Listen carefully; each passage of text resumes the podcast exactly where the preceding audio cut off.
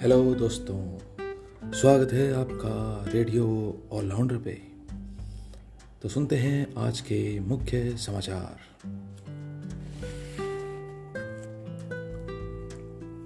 भारत में एक दिन में दस हज़ार कोरोना केसेस बढ़े। केरल में महज पाँच दिनों में डेढ़ लाख नए मामले दर्ज किए गए।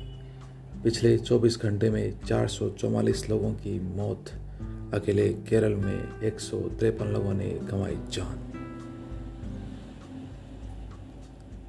देश में कोरोना के कुल एक्टिव मामलों से 55 प्रतिशत अकेले केरल से।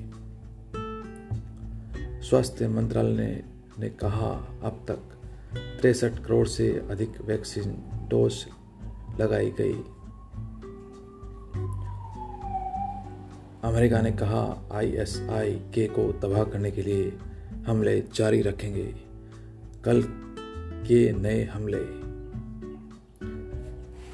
पाकिस्तानी सेना ने कहा कि अफ़गानिस्तान में भारत ने जो भी निवेश किया था, उसका सिर्फ़ एक ही मकसद था, कि पाकिस्तान को नुकसान पहुंचाना।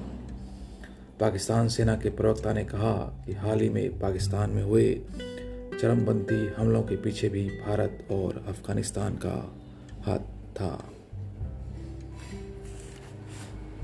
बारह साल के बेन्यामिन अहमद ने फियट वेल्स नाम का पिक्सलेटेड आर्ट वर्क बनाया, जिसे बेचकर उन्होंने दो करोड़ रुपए की कमाई की। बेन्यामिन ने इस डिजिटल तस्वीरों को एन एफ़ टी को बेचा, जहाँ उनकी इस कला के लिए उन्हें करीब दो करोड़ तिरपन लाख का भुगतान किया गया। एनएफटी के माध्यम से किसी कलाकृति को टोकन किया जा सकता है।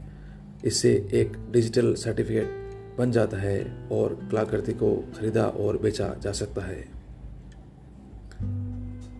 दोस्तों, आज के अनमोल विचार में सुनते हैं। जब तुम्हारी बुद्धि विभिन्न प्रकार के वचनों को सुनकर विचलित नहीं होगी तथा नित्य परमात्मा में स्थिर रहेगी, तभी तुम्हें योग की प्राप्ति होगी। श्रीमद् भागवत गीता।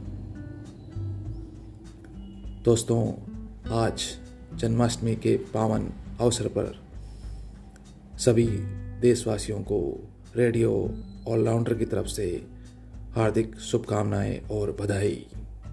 धन्यवाद सुनने के लिए।